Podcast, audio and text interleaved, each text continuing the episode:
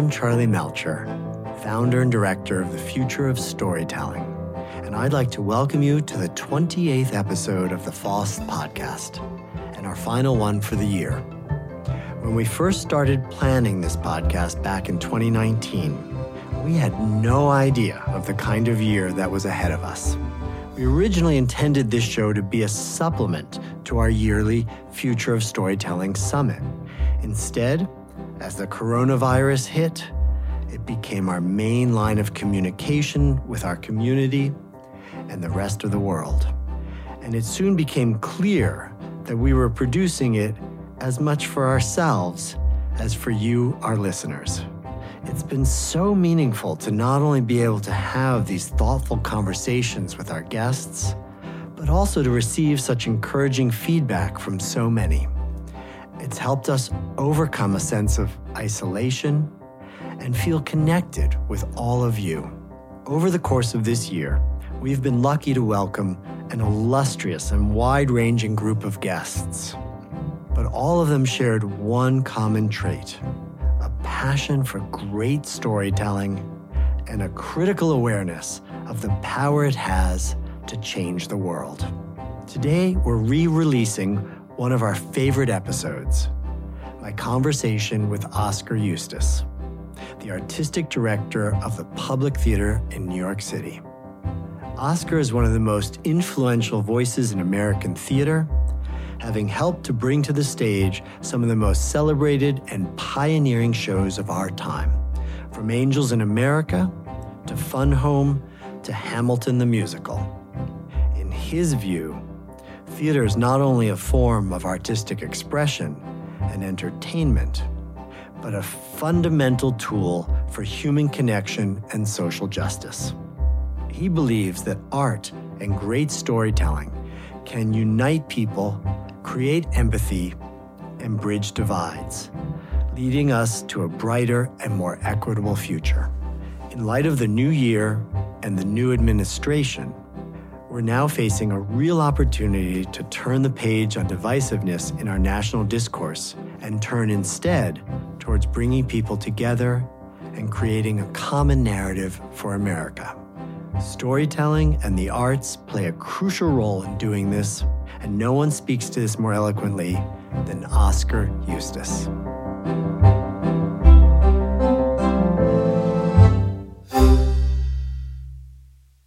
I'm joined today by an icon of modern theater, Oskar Eustis, the director of the Public Theater here in New York. You've been involved in the creation of some of the most important theater of the last 20 years, whether that was Angels in America, Fun Home, and of course, Hamilton. And we are very honored to have you participate in this podcast and to be coming to the future of storytelling. So thank you. I'm very honored to be here. Thank you. I feel less iconic already. um, so, so let me start by asking you um, a question about your job. You're the artistic director at the Public Theater. What does that mean to you? What, what does that job entail? Well, this is an artistic institution, right? So that the core, the mission that we have is an artistic mission. And that mission, in very broad sense, combines aesthetics, of course, with social justice. And it's my belief, and I believe it's the public theater's belief, it's the founding belief of this place, is that art and social justice are part of the same thing, that you can't talk about theater and social justice separately. You need to think of them as one thing. So, my job is to implement the mission of this theater in the programming that we do, to pick the plays that I think exemplify what we mean by a theater of social justice, to choose the artists who are going to put on those plays, who I think are of the quality and passion and heart and spirit that can do that, and to create the programs that will support the mission in the broadest possible sense. That's my job. That's a wonderful job. It's and, a great job. And you do it incredibly well. Thank you. So let me ask you a question about theater. Uh, I've heard you say that it has an essential role in a democracy. Yes. Why do you feel that way? The art of the theater is the art of how people change. That's what we're talking about when we're talking about drama. Drama is the art that not just talks about, but actually embodies how people change. That's what a drama is change. And what are the tools by which people change? They change in the theater, in drama, by conflict, by different points of view arguing with each other, producing a new synthesis, a third point of view. That's what dramatic changes in the theater. And again, it's what democracy relies on if it's going to work. And finally, of course, the simplest thing that we ask for from an audience in the theater is that they care about the characters on stage. We're asking them to practice empathy, practice changing their point of view, seeing things through other people's eyes. And when that works, democracy works. And when it fails, as I'm very sorry to say that our country is demonstrating right now, the democracy begins to fail. You, have also mentioned the uh, importance of community in theater, the, that it's sort of in the DNA. Well, again, you know, theater is, if you think of our society, there are very, very few places where people come together to experience deep things who don't necessarily agree with each other's ideas. If you're going to a church, everybody's already signed up to your doctrine. If you're going to a political gathering, you already support that politician. But you can go to see a story in the theater, no matter what you believe, and you can find yourself at theater's best sharing similar experiences with people who were strangers a few minutes ago. So when an audience is laughing together, it's so much better than when you're laughing by yourself. It's so much more joyous. When an audience is crying together, it has a quality of communal grief that reaches deeper and is somehow comforting, more comforting than private grief. So collectively experienced emotions are what we go for in the theater.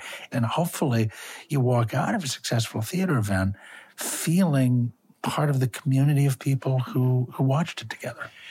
It certainly, at its best, reminds you of your shared humanity. Exactly, exactly. And again, we're, we're facing a world where the real and present danger of people being able to live inside the echo chamber of their own ideas creates this bizarre kind of siloing of experience where people can't even agree on what's true anymore, much less what we collectively should think about it.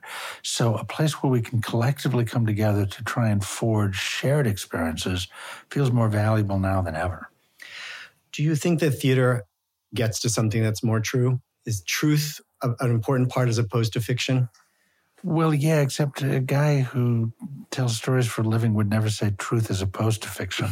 um, there, there, we do docudramas. We do, we do plays that are about real pieces of history and use real people's words. We, we, we have that relationship with truth in some of our work. But the fundamental thing that any storyteller in my medium or any other medium has to claim, if they're claiming a place at the grown-ups table of our culture, is that you can tell stories that expose deeper truths and deeper questions and deeper contradictions about our existence than just reporting the facts. And when that happens, um, and when that happens successfully, it's uh, we all feel it. It's an amazing experience. The public was originally created, from what I understand, public theater to have a kind of democratizing force for theater uh, maybe that idea that the people who go to theater should be able to be on the stage or to help write some of the shows. Uh, can you can you talk a little more about that and, and how that might be even more important today and yeah, how you sure. try to bring that to life? It started as the New York Shakespeare Festival in 1954. And from that moment till 1967, what we did was tour Free Shakespeare to the parks of New York, all over the city. We reached to parks and to, we went to where the people were. And what we demonstrated is there was a massive appetite for Free Shakespeare across the city. But in 1967, Joe Papp, our founder, realized that that idea of offering the canon up to the masses was only half of the democratic cultural equation. That in order to really complete that circle, we had to let the masses make the new canon. We had to turn not just the audience over to the people. We had to turn the stage over to the people. So this theater, so astonishingly enough, the first uh, show that Joe produced indoors. The first show that Joe produced, other than Shakespeare, was the world premiere of Hair. Clive Barnes in the New York Times said, wrote a terrible review and said that as if Mr. Papp took a broom and swept all the trash of the East Village onto the stage of the theater. And Joe blew up that terrible review and put it in the lobby because that was exactly what he was trying to do put the life of the city on stage. And ever since then, that's what we've strived to do here at the public. And sometimes we've been lucky enough to succeed. At the future of storytelling, we think a lot about how technology is enabling a kind of democratization of the means of production and telling stories. Do you think that's true? Are you exploring ways in which technology can help democratize? I am absolutely sure that's true, and I'm not sure that we're ever going to participate in that because we're in the business of bringing strangers together to have common experiences in the same space. And so I think technology, every department in this theater uses technology constantly, except the artists. Some of the, you know, the designers do to some extent, but really technology affects how we market, how we um, uh, raise money, how we communicate, affects all those other areas. But then you get into the act, and it's sort of the same thing that the Greeks were doing 2,500 years ago. I had an experience this summer of entering into a theatrical experience that was done through um, virtual reality, um, but multiplayer virtual reality. So you had many people in there as avatars simultaneously. Right. I think one of the big challenges that we face is that these technologies are still so early, so clunky, and that often the people making them aren't as in tune with the power of real storytelling, the craft of real storytelling, so that they can take the guest on an emotional journey. You, have seen Draw Me Close, haven't you? The National Theatre. Of course, yes. It's virtual reality mixed with live presence of audience and actors. So it's still theater. Um, just so that people listening understand, that's an experience where you're in a virtual space. You put on VR headset and you're in there, but having a real time interaction with a with a live person who's being represented by a virtual being. There is a live interaction, but you're both in a virtual space. Sometimes it can feel like you're in a Pixar movie uh, right. because you are an animated character and you're interacting in real time in a theatrical way with a real character. Um, one thing I do love about those, the potential of these new kind of immersive VR uh, slash live actor experiences, is that it gives the person formerly known as the audience member an active role it lets you play in the space, a little bit like some of the immersive theater shows do as right. well. What do you think about giving agency to the audience? Um, I think it's a spectacular idea, and I think that there are room for a thousand flowers to bloom in that field. I think any way that we can blur the distinction between who is creating the art and who is consuming the art is a valuable thing. The professional artists in confrontation with the audience consumer model is, I think, really revealed itself to be stifling in a lot of ways. And it's part of a social structure which seems to suggest that artistry is something that is possessed by a few and that consumption is something that anybody can do. And uh, we've made a number of experiments about blurring that distinction between audience and, uh, and artists, blurring the distinction between professionals and non professionals, all based on a theory that artistry, both the desire and the talent and the need for that, is a basic property of being a human being. It's not something that's only a possession of a small trained class. And that feels incredibly exciting and like a democratizing impulse that's that's I, I feel like is is nascent all over the world right now and figuring out how to do that and figuring out whether, again, technology will be the chief aid to that or in what way it will be an aid to that. Those are really exciting things. I certainly look at the uh, phone, the smartphone, and think, here's a device that's enabling people to have creativity, to make things and to share things in a way that the the means of production were never mass available. And uh, so that doesn't mean it's all good, but it certainly means that there are a lot of people out there uh, making photographs or making videos or recording music or sharing their writing. Uh, that is a democratizing effect explain or share some of the uh, things that you're doing to democratize theater. Um, the the single program I'm proudest of uh, that we've done over the last eight years is called Public Works, and this is a, a show that uh, this is a program that we do in collaboration with community based groups in all five boroughs of New York, uh, serving underserved populations of various kinds. The Fortune Society in Queens, which primarily serves formerly incarcerated people, Children's Aid Society, um, Domestic Workers United, the Union of Domestic Workers, uh, Dream Yard, a, a kids' art center in the Bronx. We, we pair with these community organizations.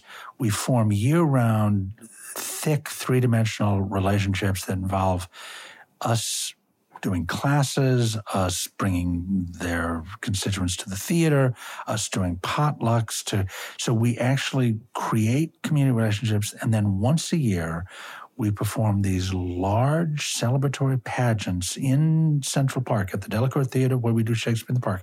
2,000 seat theater, the most beautiful theater in New York, which means it's the most beautiful theater in the world. Mm-hmm. Um, open air in Central Park with a cast of 200 plus people.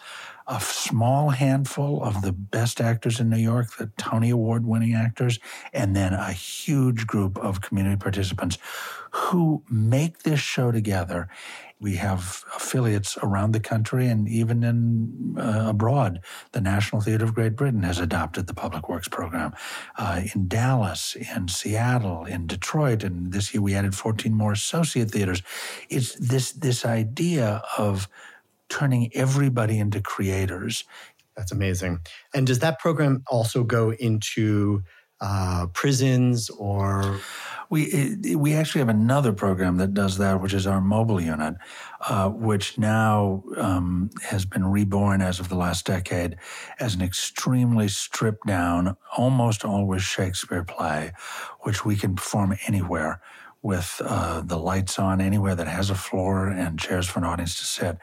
And so now, twice a year and soon three times a year, we take shows to prisons, to halfway houses, to, the most the unlikely and inaccessible places, meaning that where the audiences have the least access to uh, work. And we perform.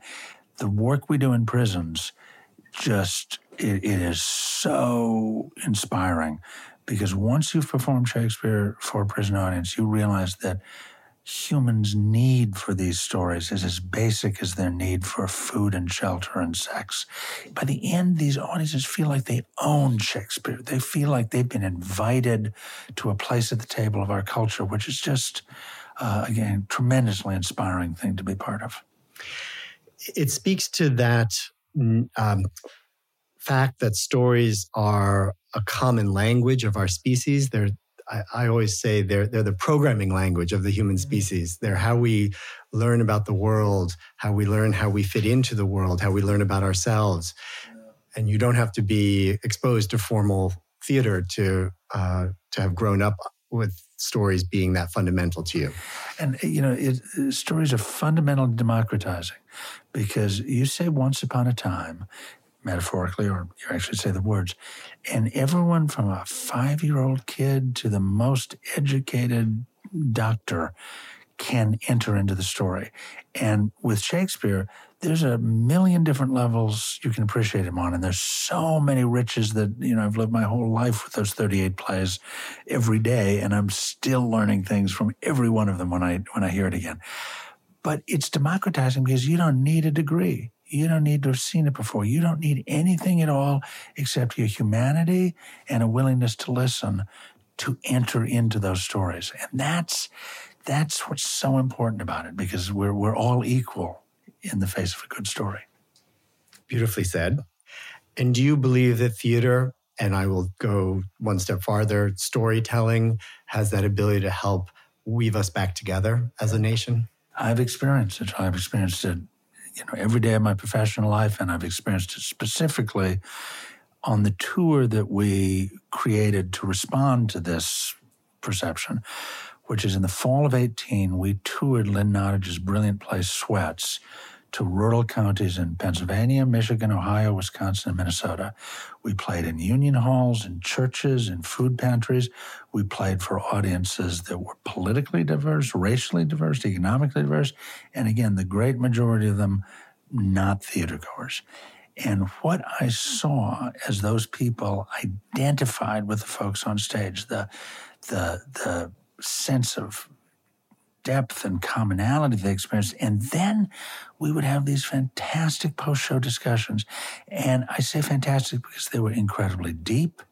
They were non ideological. Nobody in any of the city talked about who they voted for. Nobody said the words Democratic or Republican. Nobody talked about uh, our skill in making a play. They talked about their lives.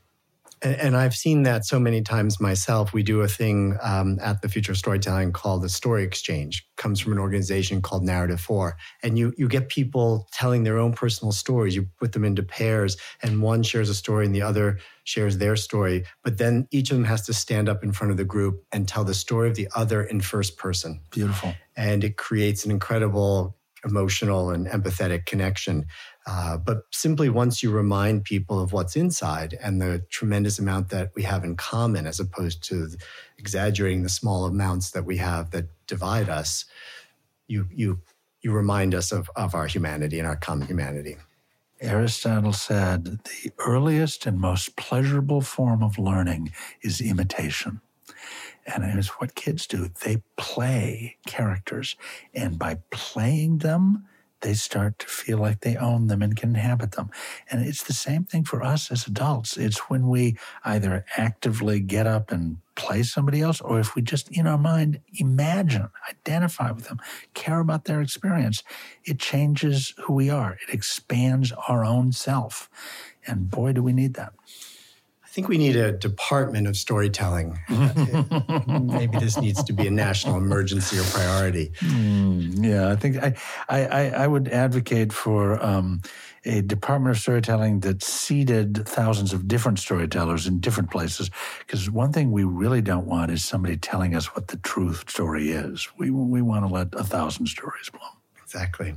So let me ask you, what what advice would you give to storytellers today? And and when I say storytellers, I do mean it broadly. We have a big umbrella at FOST, and we're looking to bring people from many disciplines. But but the core of what makes great stories, I don't think changes really from medium to medium.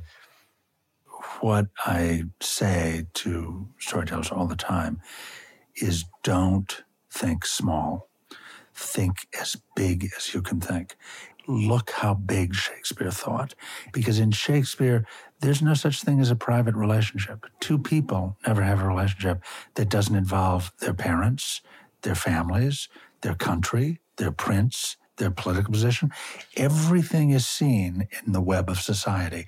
He also he does the thing that Lin Manuel Miranda did so brilliantly in Hamilton, which is take the language of, co- of common people and elevate it into verse. And by doing so, give tremendous nobility to the people speaking the verse. And it's so important that one of the things the stage can do is take people who are seen as the objects of history, the, the, the, the enemies, the others, the not, and make them the subjects of history, make them the heroes of their own story.